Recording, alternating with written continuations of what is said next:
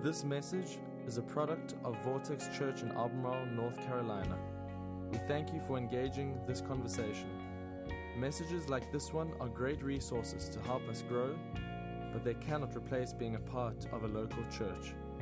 If you're not actively a part of a church, we encourage you to find one near you that fits you. Visit it and get involved.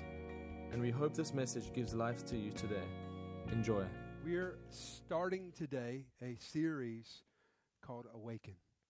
And it's really my prayer that over the next five weeks, as we dive into God's Word, that God would wake us up. So I was preparing for this message. I, I was reminded that there are so many things that we experience in life, right, that give us perhaps a tiny glimpse into the perspective that God has of us. Right? I, I, think it's important just to kind of recognize up front. God sees the world differently than we do, doesn't he? And I think that maybe that moment when we have kids and and and that first time that we feel the love in our heart begin to grow for them it gives us a tiny glimpse into the love that the Father has for us, doesn't it? It gives us this appreciation that we have a, a good Father that loves us. I think maybe there's some experiences that remind me that I'm very thankful that God is in control and we are not as well. Maybe none so much as to watch someone play a video game called The Sims. Have you ever played The Sims before? The Sims is where you create a person and then you kind of act like God, right? You give them desires and you grow them and help them get a job and all this kind of stuff. And I think that watching someone play The Sims reminds me that I'm so thankful that God is in control because we will literally create some person, grow them up, get them in a swimming pool, build concrete walls around the swimming pool so they have to drown, right? That's how sadistic people are that are playing it. And it's an addictive game. It's an addictive game. I've never played it personally, but it's an addictive game. So much so that there are websites devoted to people who play The Sims. I, found, I found some pretty funny pictures of people playing The Sims this week, so I want to show them with you. Here's the first one. This is, this is when you know you got a problem.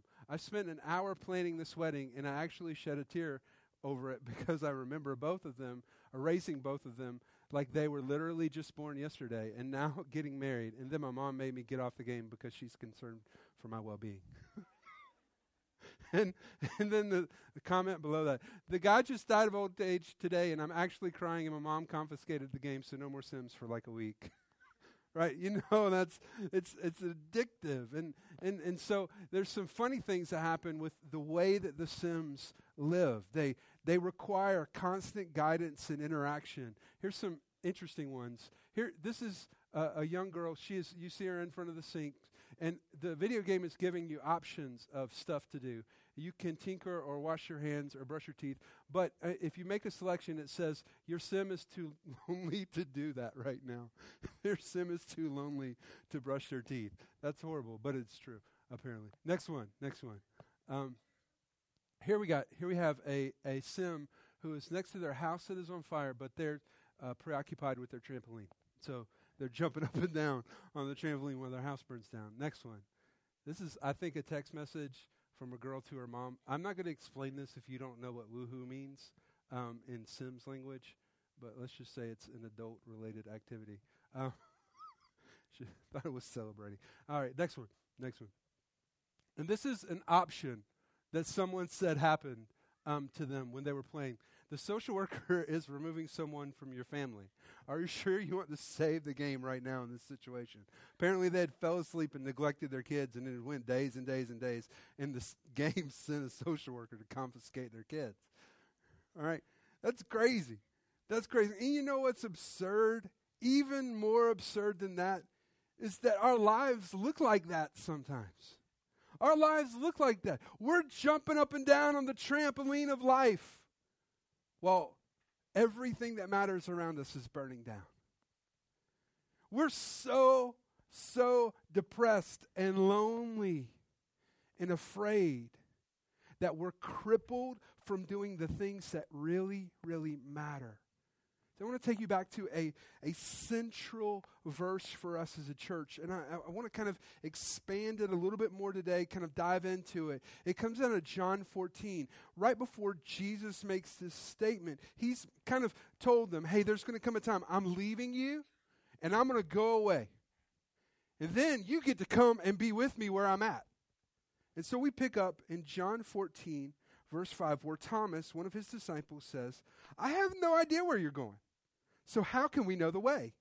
And Jesus responds in what I think is the boldest statement in human history I am the way, the truth, and the life. I am the way, the truth, and the life. You know what's interesting about that word life? This is it's a good translation. It's probably the best word that we have in English to translate that into. But the word that's used there is the word the Greek word zoe. Zoe is is not talking about biological life. It is not talking about a cell that is alive. It's not talking about a heart that's beating. It's talking about a greater, transcendent understanding of life. Have you ever been around someone that when you left them, you thought, and they're just full of life? They're full of life. They're, uh, when I'm around them, I, I feel encouraged. I feel uplifted. When I leave them, I feel like something inside of me has been poured into. Like I, I was empty and I left them feeling full. They're full of life. They are full of what Jesus would say is Zoe. That's the idea that went with that word. That's what that word means. So when Jesus says, I am life, I am life. He's not just saying, like, I'm the one that's sustaining your heart beating, while He is. I'm the one holding all of your cells together in your body, while He is. He's saying, I'm the one that takes your everyday routine and makes it something bigger and more meaningful than you could ever do on your own. I fill you with life. So today, as we get started in this series, I think it's important to deal with three different topics what it means to be alive, awake, and asleep. First thing I want you to see today is that being fully alive is being awake. Being fully alive is being awake. And all throughout Scripture, the Bible is going to use this analogy that when we're awake, we're alive. We're full of life. We've embraced life the way God would intend it. But when we're asleep, we're living in death. Because you know, death isn't just something that happens when you stop breathing. Death is something that we can live. Look at this verse out of Ephesians 5. Awake, O sleeper, and arise from the dead. Awake, O sleeper, and arise from the dead, and Christ will shine on you. Awake those that are asleep. See, we're dead when we're asleep. That really kind of brings us to two. Living completely awakened is simply embracing God's plan for our lives. Being completely awakened is being someone who's looked into God's heart and said, God, what you want from my life, I will give it to you. What you want from me, what you want from my attitude, what you want from my behavior, what you want from my my everything, God, I will give it to you. I'm completely holistically submitted to you. That's where we find real life. That's when we're living completely awakened. I love what Jeremiah says in Jeremiah 2011 or 29:11. For I know the plans I have for you. This is God talking to Jeremiah. Plans to prosper you and to not harm you. Plans to give you, look at this, to give you hope and a future. God saying, my, my plans are not ruined because you disobeyed me. My plans are not ruined because you have a past. My plans are not ruined because such and such happened. My plans are to give you a hope and a future. And in just a little bit, we're going to find out that God is constantly working to orient our hearts in a future forward way. God wants to give us a hope and a future. And number three, this is important. When we reject God's life, the life that God, we basically sleepwalk through life. Now, I don't know if any of you have ever sleepwalked before. Anybody grow up with a brother or sister that sleepwalked? Right? Got out of them, and you thought they were awake. They did everything that people who are awake normally do. They get up and walk around, right? But something's wrong. The life that is supposed to be there is not there. This week I was uh, just happened to catch a YouTube video. This we're going to show it to you, so let me set it up for you. This is a a, a young couple, and uh, the wife worked a night shift as a nurse, and she would come back during the day, and all the milk would be gone. All, all the milk would be. She would ask her her husband, "Where'd the milk go? Where'd the milk go? I'm missing the milk. Why did you drink all the milk?" And he would say, "I didn't drink the milk. I didn't drink the milk. Why are you mad at me about the milk?" And so she decided, "I'm going to do a little investigating here. I'm going to set up some cameras." And see what's really going on. I'm going to figure it out. And so this is what she caught on tape. This is funny. Y'all watch this.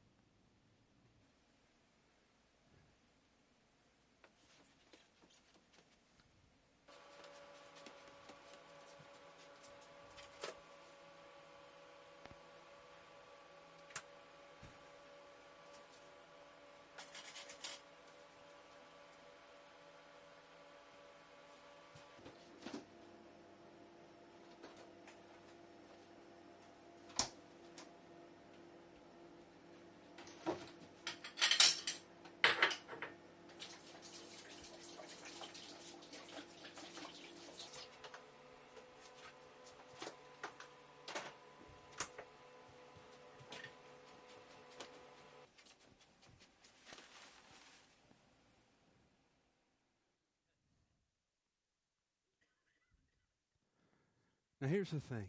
I mean, we watch that happen. We're like, that's crazy.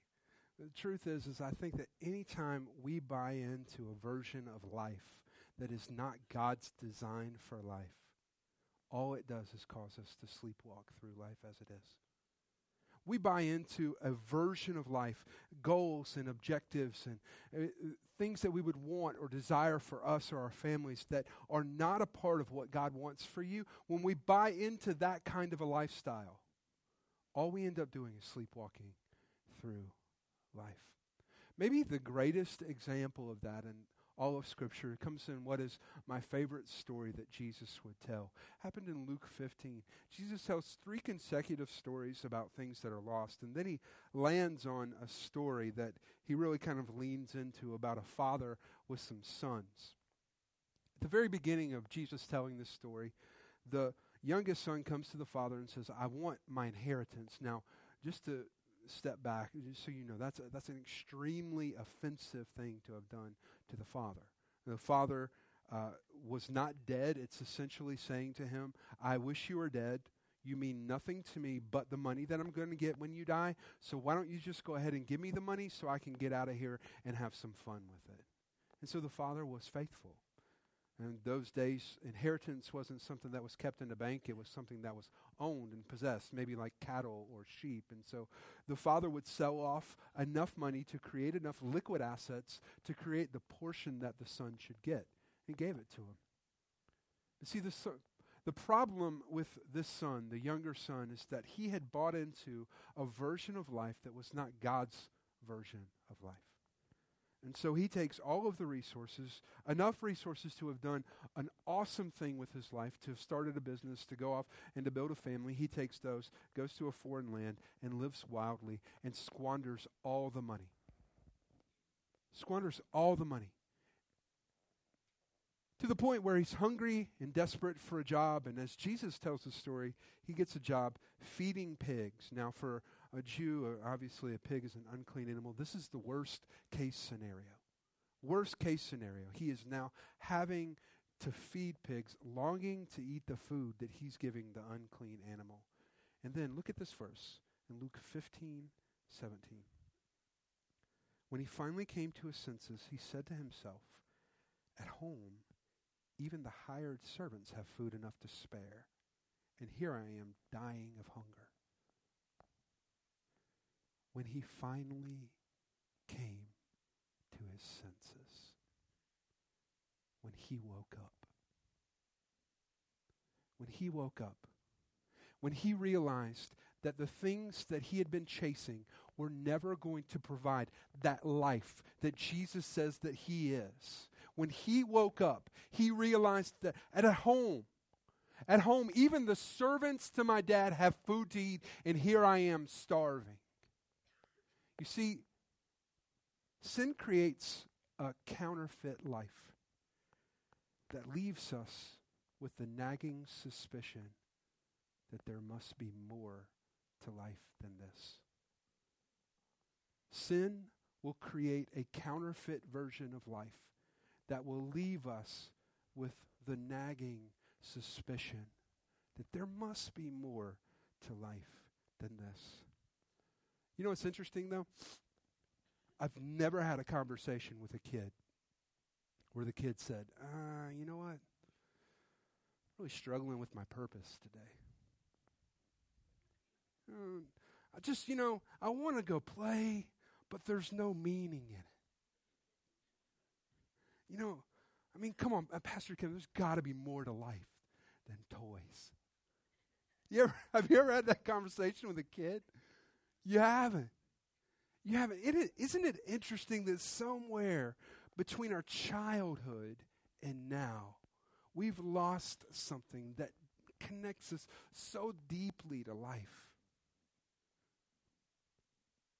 We've lost something. You see, kids do something that's very unique. Think about this with me. Kids tend to look at the present moment as an opportunity and the future as a possibility. They look at the moment that we're living in right now as a moment of opportunity. How many of y'all have ever watched a kid make a toy out of something you never thought could be played with? Right? You know why they do that? Because they look at the moment right now as an opportunity. It's an opportunity to enjoy life, and they look future. Future is filled with possibility. Because for a kid, the world is always being viewed through the lens of wonder. They're always looking at the world that we live in through eyes that are filled with wonder. And somewhere since our childhood, many of us have lost that wonder. Look at what Jesus says in Matthew 18. I tell you the truth, unless you turn from your sins and become like a little child, you will never get into the kingdom of heaven. You'll never get in.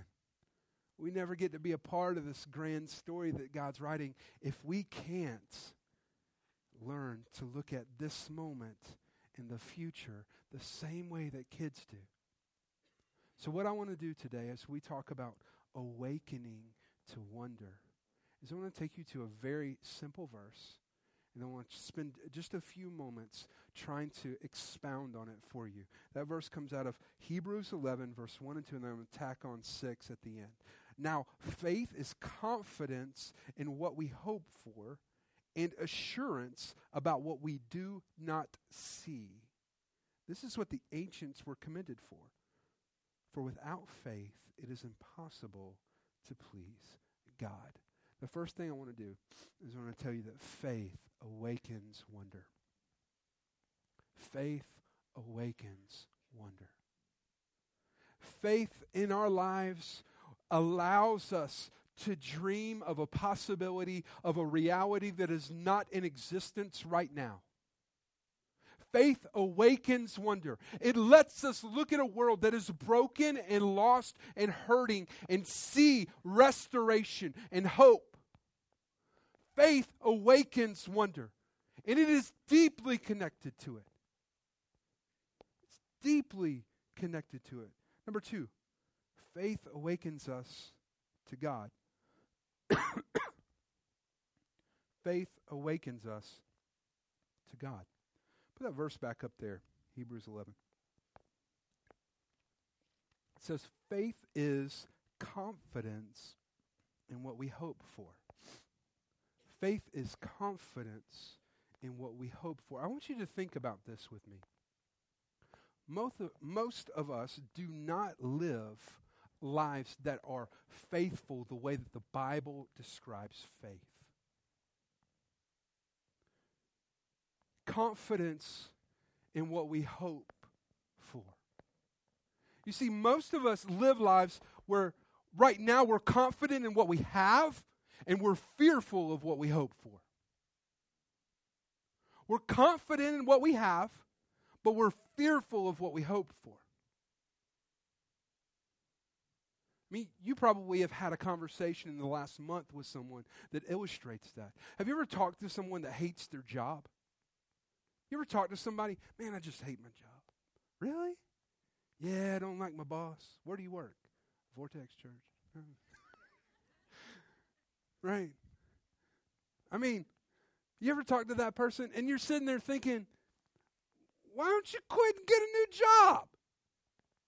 Because they are confident in what they have, fearful of what they hope for. You ever had a friend that was dating somebody and it was just a bad relationship?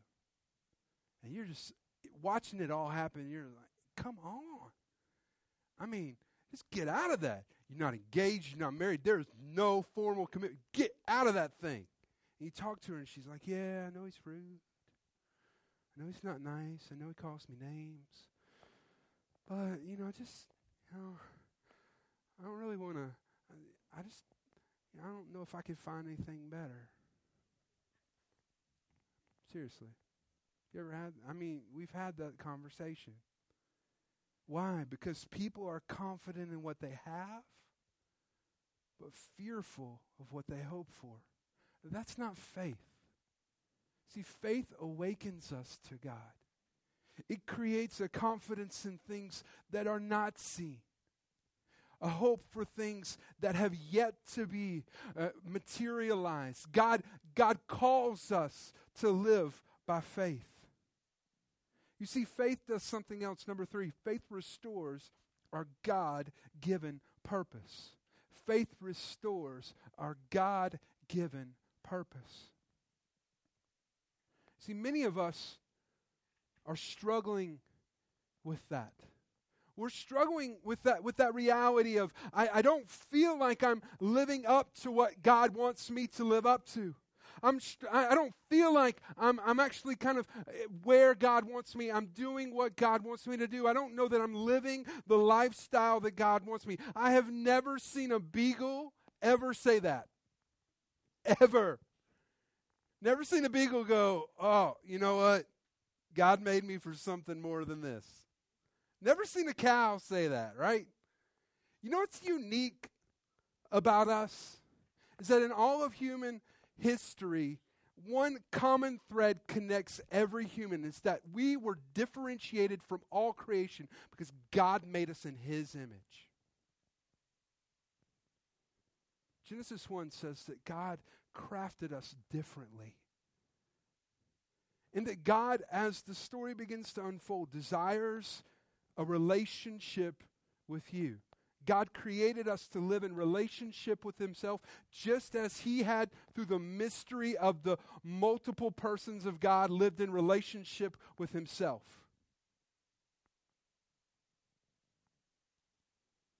And we have the choice, just like any relationship, to say, No, God. No, I don't want it. And there are many of us in the room that in maybe some obvious ways and probably thousands of subtle ones, we've looked into the heart of God and said, God, I know what you want from me, but no way. And in doing so, we become less than what God created us to do. You see, faith restores our God given purpose. Faith allows us to look into the heart of God and say, God, you ask it, I will do it. God, you want to adjust my attitude? That's fine. I will let you change me. God, you want me to go? I will go. God, you want me to stay? I'll stay. God, whatever you want, I will give it to you.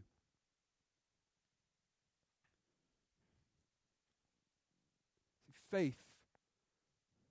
Faith restores that purpose. And there are many of you that as you step into 2016, the issue is not your weight. The issue is not how much time you spend reading books throughout the year. Your, your greatest issue is finding your identity and purpose in your faith in Jesus.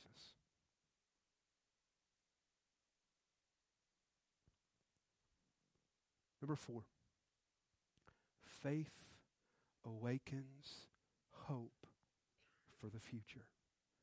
Faith awakens hope for the future. You see, faith has a future orientation. But how many of you know that our lives naturally like to turn around and look backwards, don't they? Naturally like to dwell in the past. See, often we live lives that are oriented in the past and regret. Here's the one thing I want to make sure you get this this morning that your past can be the greatest hurdle for your future. And that is not just people who have histories of failure and sin and trials and brokenness. It is for some of you that come out of grand stories with lots of success and lots of, of personal triumph because your past is not your future.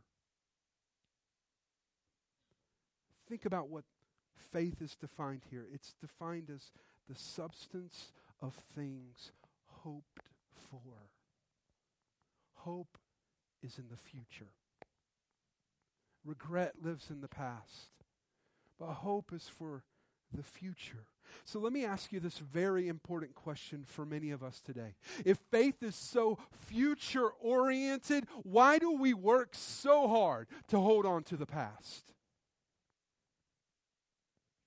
Why do we work so hard to hold on to the past? Some of us work so hard to hold on to hurts and regrets and pain, and some of us work really hard to hold on to past successes so that we'll be idolized and cheered for it. Why do we work so hard to hold on to it? Instead of allowing faith to let us see the future and letting God come build it through our lives. Number five, faith allows wonder to create a new reality. Faith allows wonder to create a new reality. See, there is a special thing in the heart of a child that is deeply connected to faith. If you have kids, you've seen this before. One of my son's favorite things to do, his mom is here, and so she got to see this for the first time last night, and she hates me that this is now a thing. Um, but one of my, my son's favorite things to do now is for me to pick him up and literally throw him across the room onto our bed. It's like as far away as I can get and just launch him. He calls it going for a swing. I don't understand what that means, but daddy, swing me. All right, all right. Then throw him, and he'll come back. And as many times as I'll pick him up and throw him, he'll love it. He loves it when I pick him up and throw him up in the air and catch him. See, the thing about you guys is if, if I could pick you up and throw you up in the air, you probably wouldn't like it. Because you'd be thinking the whole time, you're going to drop me. You're going to drop me. My son, my son doesn't think that. He thinks, this is awesome. This is awesome. You're throwing me up in the air. You're going to catch me. You're my dad. See, faith is deeply connected to our relationship with God and our relationship with the future. And just like kids, find a way to allow faith to creep into their moments and to expose the possibility of the future. We've got to realize that as faith awakens wonder in our hearts, it invites us to go on a journey with God to create a new reality. Think about what God said to Jeremiah at the very opening of that book. He said in Jeremiah 1 4 to Jeremiah, Before I knit you together in your mother's womb, I knew you. He could say that to each of us. Before I made you, I knew you. I dreamed you up, and then I made you. The reality existed in God's mind before it existed in our world. God thought it, dreamed it, then he made it. Think about the story of creation. Science tells us that a long time ago there was nothing, then all of a sudden there was something, then there was a big explosion, then all we're here, right? That's how, that's how we got here. That's the story that science would tell about creation. Think about what we say as believers that there was nothing. Out of the nothing, God made something. And through however it happened, God got us to here. Really, the grandest difference between those two stories is God. Out of nothing came something. God dreamed it, and then he made it. And I think that in a world that is filled with brokenness and hurting and pain, we all look around and we see situations that break our hearts, and we look up into the heavens and we say to God, God, God, why aren't you doing something? God, why aren't you doing something? Why aren't you changing this, God? Why aren't you getting him? Why are you letting this thing happen? And God's looking back at you and saying, I've already done something. I created you. And now I've given you a vision to see the brokenness and to see world beyond where it is through wonder and faith and I want to work through you to change this world.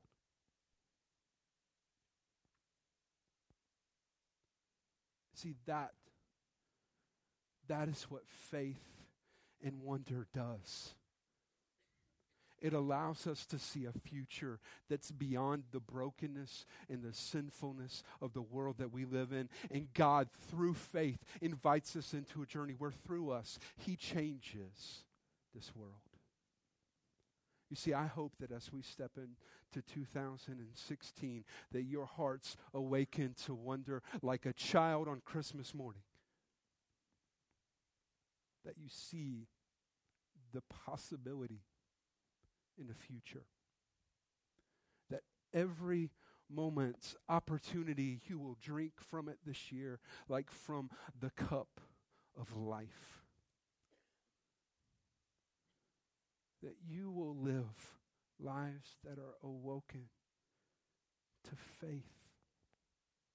What if every person in this room, what if all of us came awake to wonder and could see the world the way God wants us to see it? What if all of us made the decision to step into the journey to become the kind of people that He wants us to be. To make a difference in this world, to see lives changed, to see lostness challenged, to see people restored, to see families healed. What if we stepped into that? I can tell you what would happen. This city, this county would be changed. That's what would happen.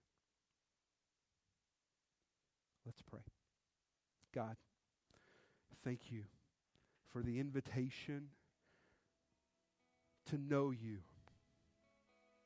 God, that faith in you in the present world that we live in can change our reality. Thank you, God, that you can allow us to see the world again like a child.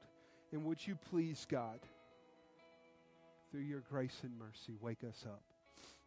God, as we spend the next few weeks diving into your word, I pray that for every soul, every heart, God, you would guide us, challenge us, lead us, wake us up to the reality that is only found in a life with you.